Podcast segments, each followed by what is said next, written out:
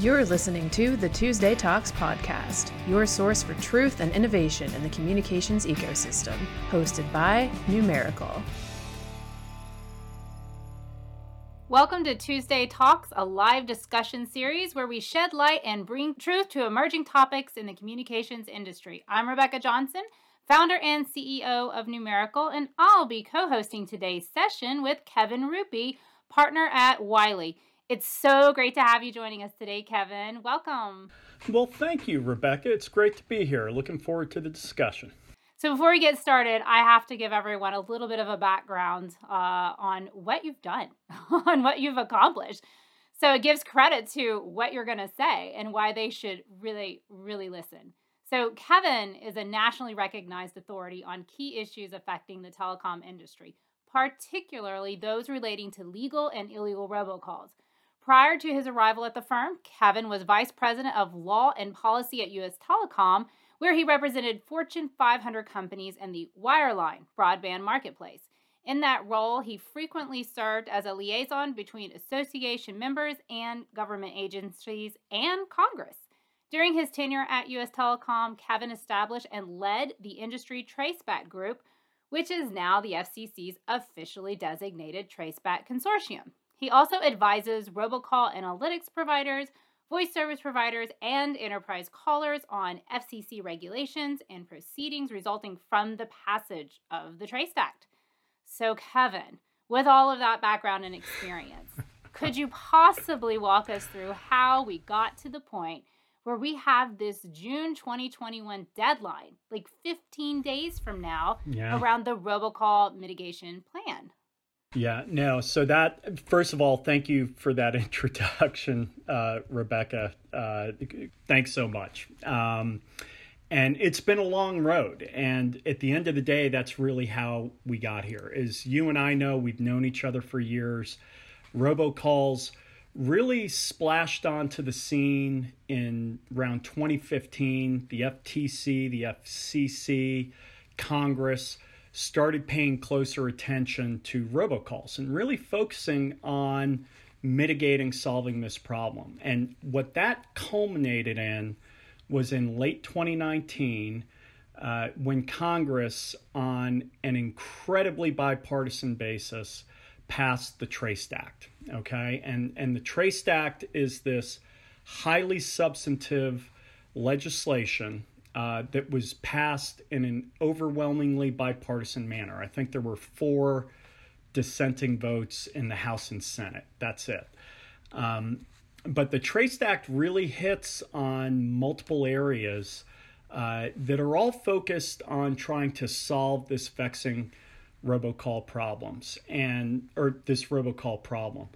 Um, and the key component, a real key focus of the TRACED Act was this mandate that basically requires voice service providers to implement uh, the STIR/SHAKEN call authentication standards. Okay. And the way the statute was structured, it basically said, you know, within a year of passage of the act, uh, voice service providers have to deploy the standard.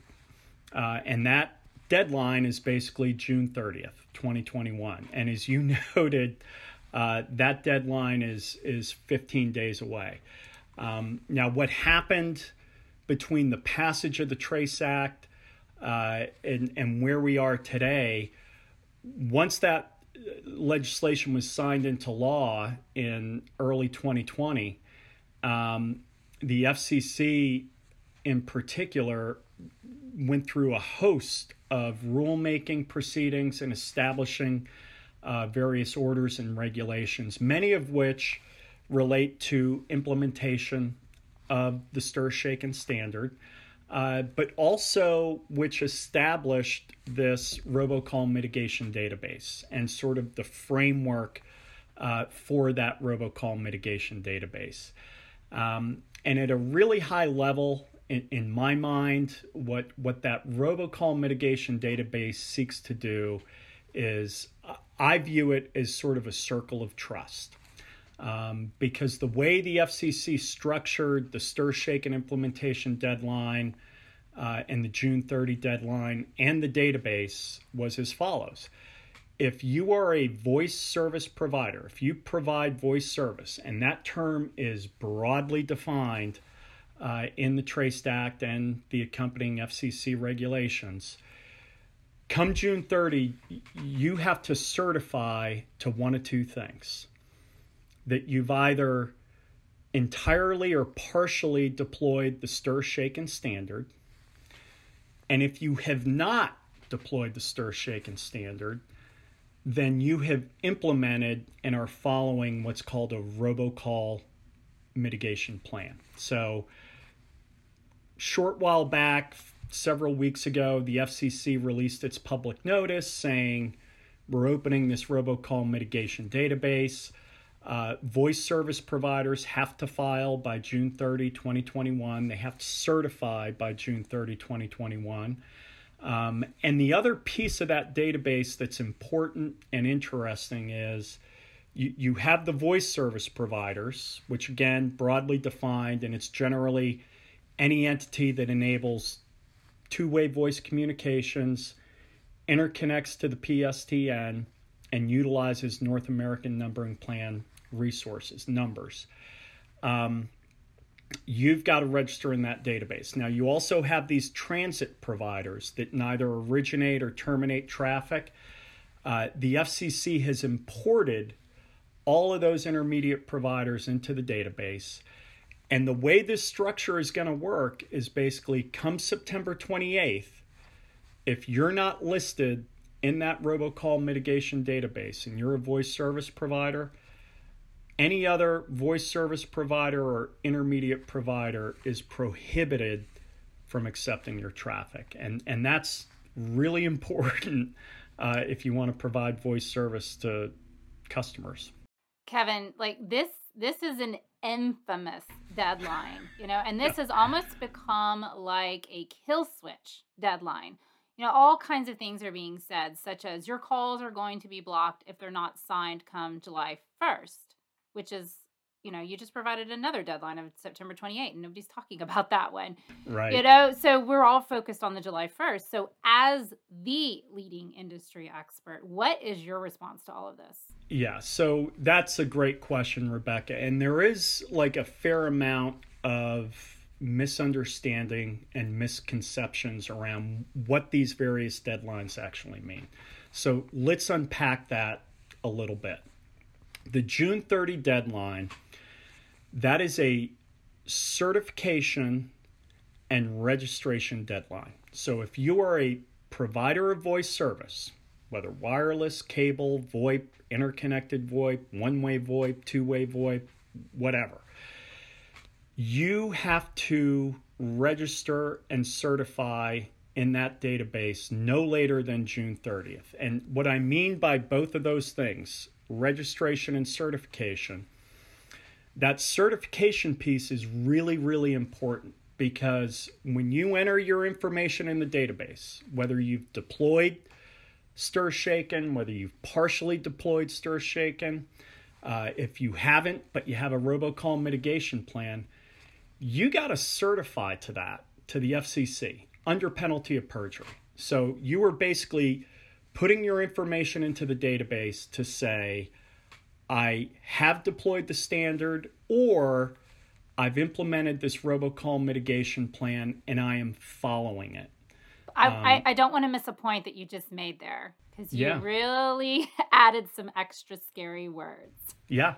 Um, I think people are thinking that they just fill out a little piece of paper, they file with the FCC, and they're not understanding what they're setting themselves up for. And Kevin, I kind of viewed this uh, from my privacy and security days.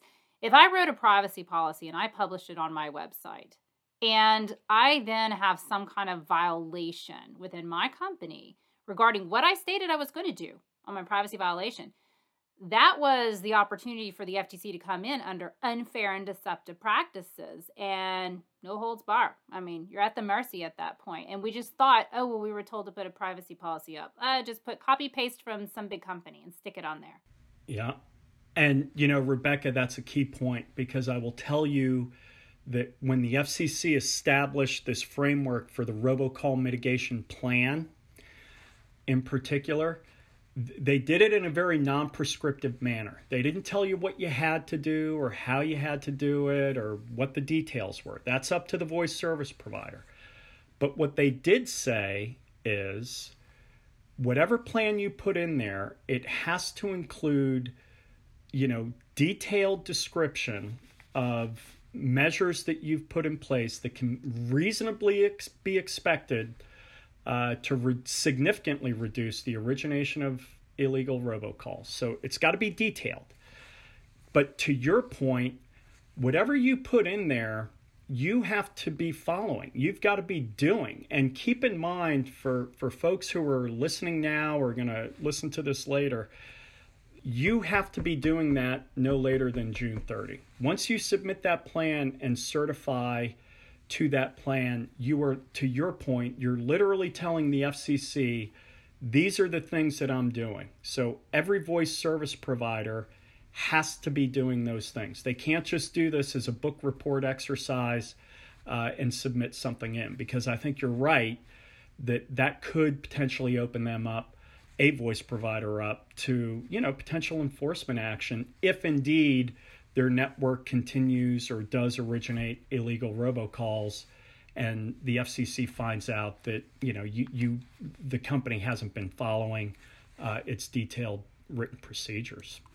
So that's huge. And then you know, but then that other piece is you were putting your company's information in there, who you are, where you operate out of, what the name of your company is, because come September 28th, you have to be in that database if you want to complete voice traffic. So, definitely a lot of misconceptions. There's the June 30 registration and certification deadline, there's the September 28th prohibition on accepting traffic from voice providers that aren't in the database. So, that is definitely a, a key point. So, Kevin, I've been um, looking at and watching the robocall mitigation database as it gets updated. And do you have some current stats as of you know just now with regards to where where is the industry saying they are? Uh, is is it good? Is it positive? Is everybody like, yeah, we've been working on this for so long. Thanks so much for the opportunity to tell you how awesome we are. Or are we seeing something a little bit more like, uh, yeah, we're not quite there yet? I so based on the data that I, so as of right now, as of today, we're seeing just under about 1,000 certifications and registrations uh, in the database. Okay, which I, I think is a good start. And obviously, between now and June 30th, we're going to see you know those numbers increase. Certainly, hopefully, significantly. Um, and the interesting thing that you can see when you look at the data uh, in the database is sort of how it breaks out, right? So, as of right now, there's about 100 voice providers, just over, who have completely implemented Stir Shaken. So they don't have to worry about a robocall impl- uh, mitigation plan because they've deployed the standard. And then there's about 500 that have done either no Stir Shaken implementation mm. or partial and they're doing and have implemented a robocall mitigation plan and we can talk about that in a bit. And then there's if you look at the data there's actually one category that says na and that's about 400 providers. And what that na means those are the intermediate providers that have basically been put into the robocall mitigation database. So they're not under an obligation currently to do a robocall mitigation plan. They they have no choice but to deploy the standard. Um, so they have been basically rolled into uh, the database, and that's I would say that's a, a fairly accurate or a fairly positive number right now at about a thousand. But as I said, we'll we'll see that number increasing. I think significantly uh, in the days and weeks ahead. Is there any data that you saw in there with regards to people registering that kind of stood out as, hmm, that's interesting that they're registering? What do you mean by that, Rebekah? In, in terms that Yeah, so so maybe people who just don't understand what the database is for, do we have foreign VSPs applying because they think there's some kind of deadline here and they just got to get their name in it so their calls go to the US? Uh, you know, I, I, can see like a panic mode of people just trying to yeah. get their name on a list. Well, that that's another interesting wrinkle in the FCC's framework is that they they technically required foreign voice service providers to register in the database. Now, a lot of folks out there are probably saying, wait a minute, the FCC doesn't have jurisdiction over foreign voice service providers. Um, so, what the FCC did, they acknowledged that. They said, we don't. Um, but they essentially said that if you're a foreign voice service provider and you're utilizing NANP resources, if you want your calls completed to the United States, then you've got to register in the database. And you either have to say you deployed Stir Shaken or you have a robocall mitigation plan.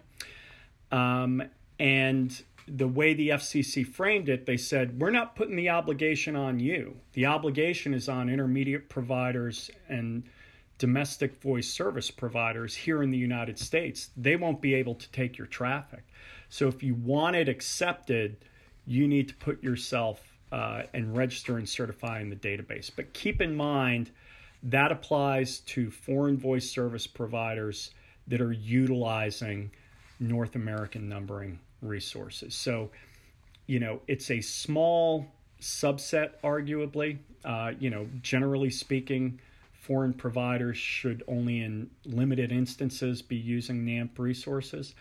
Um, but the other wrinkle there is that technically, since the FCC can't impose a deadline on foreign voice service right. providers, they could theoretically certify and register as late as, say, September 27th. Now, I would certainly advise against that, um, but they're not subject to the June 30 deadline.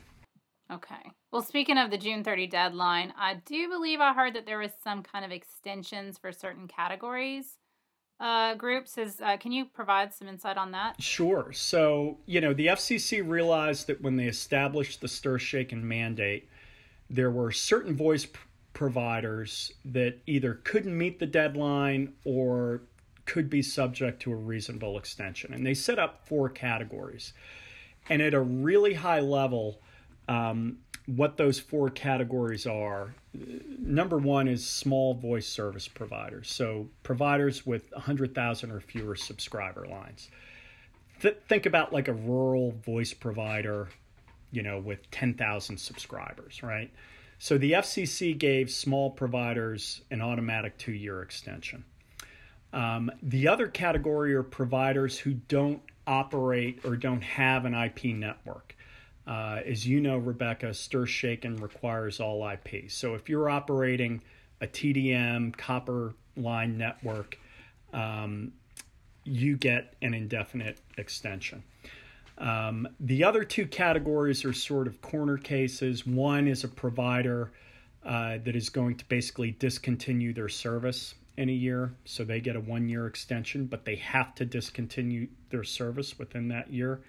Um, and then the fourth category and final category are providers that, that can obtain, for whatever reason, the token necessary to deploy the stir shaken standard. Is an example of voice provider that doesn't have access to numbering resources. They um, they also can get an extension. So that goes to the certification. When those providers register and certify in the database, they'll be given an opportunity to identify which of the four categories they can avail themselves of an extension. But for any voice provider doing a robocall mitigation plan, you have to disclose the category in your plan, which extension category you have, and you're certifying to that extension category. Great. So, Kevin, we've covered everything that uh, needs to be done, and I would say it's achievable. It really is achievable. Um, you got to be organized. You got to have good counsel. Yeah. Um, I'm sure you know where to find some. yeah. yes, indeed. indeed. Um, but so let's talk about what happens to those who are not taking our words of wisdom here um, and decide, eh, it's not really that big of a deal. What what's going to happen to them? And I know you know because uh, you know you can go back to the U.S. telecom space here on that Traceback group, and uh, you know what are they going to be doing to identify and what kind of action are, do they intend yeah, to take? well, that's a great question, and and keep in mind, you know, what we talked about at the beginning of the discussion here. You know, the FCC very non-prescriptive, but the two things they said were detailed plans that you know can reasonably be expected to significantly reduce origination of robocalls, and you got to follow those plans. So if a voice provider fails to do any of that, um, you know, in my mind, I, I think they could potentially open themselves up to enforcement action, especially, especially if their network is used as a platform for originating illegal robocalls.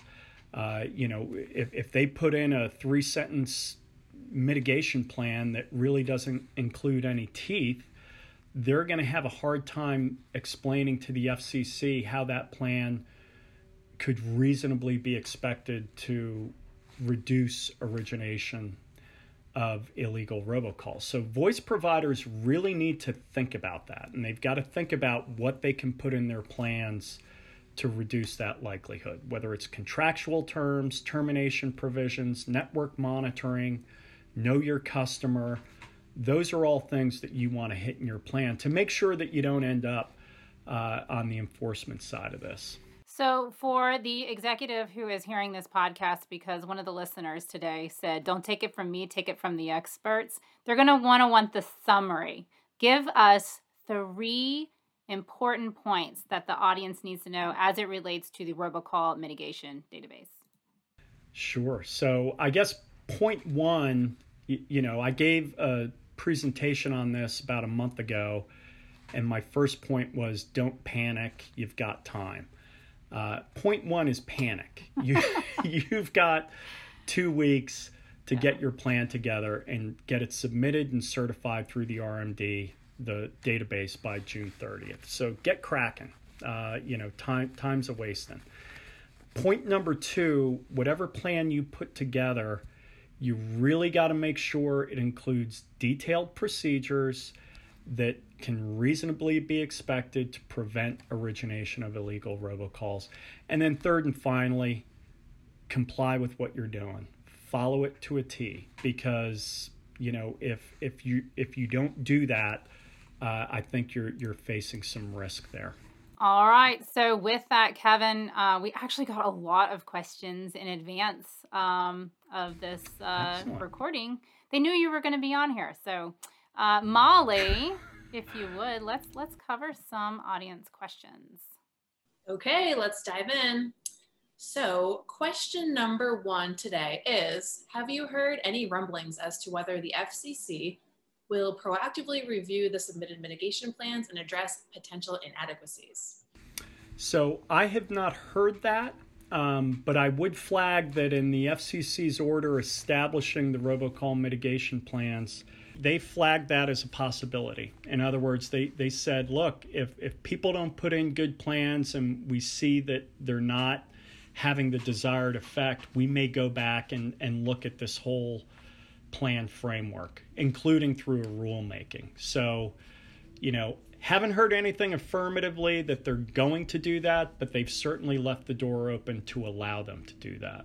Okay, let's hit the second one here. Do you see any possibility that bad actors could exploit the robocall mitigation database by looking for providers who may have vulnerabilities within their mitigation plans and targeting them as a pathway to conduct fraud? I, I suppose potentially, um, but in my mind, I, I, think the illegal actors out there. Um, you know, my view has always been there are there are really only a very small number of providers out there that actively participate in this space, and you know, at the end of the day, I think the bad guy robocallers know where to find these complicit voice providers um, and my sense is that robocallers will not use the, the database as sort of a way to, to ferret out potential um, providers that might be able to help them. Now, that said, I don't think it's outside the realm of possibility. It could happen, but you know, my sense is they're going to work with the providers that they already know. But their days are numbered. I do believe that.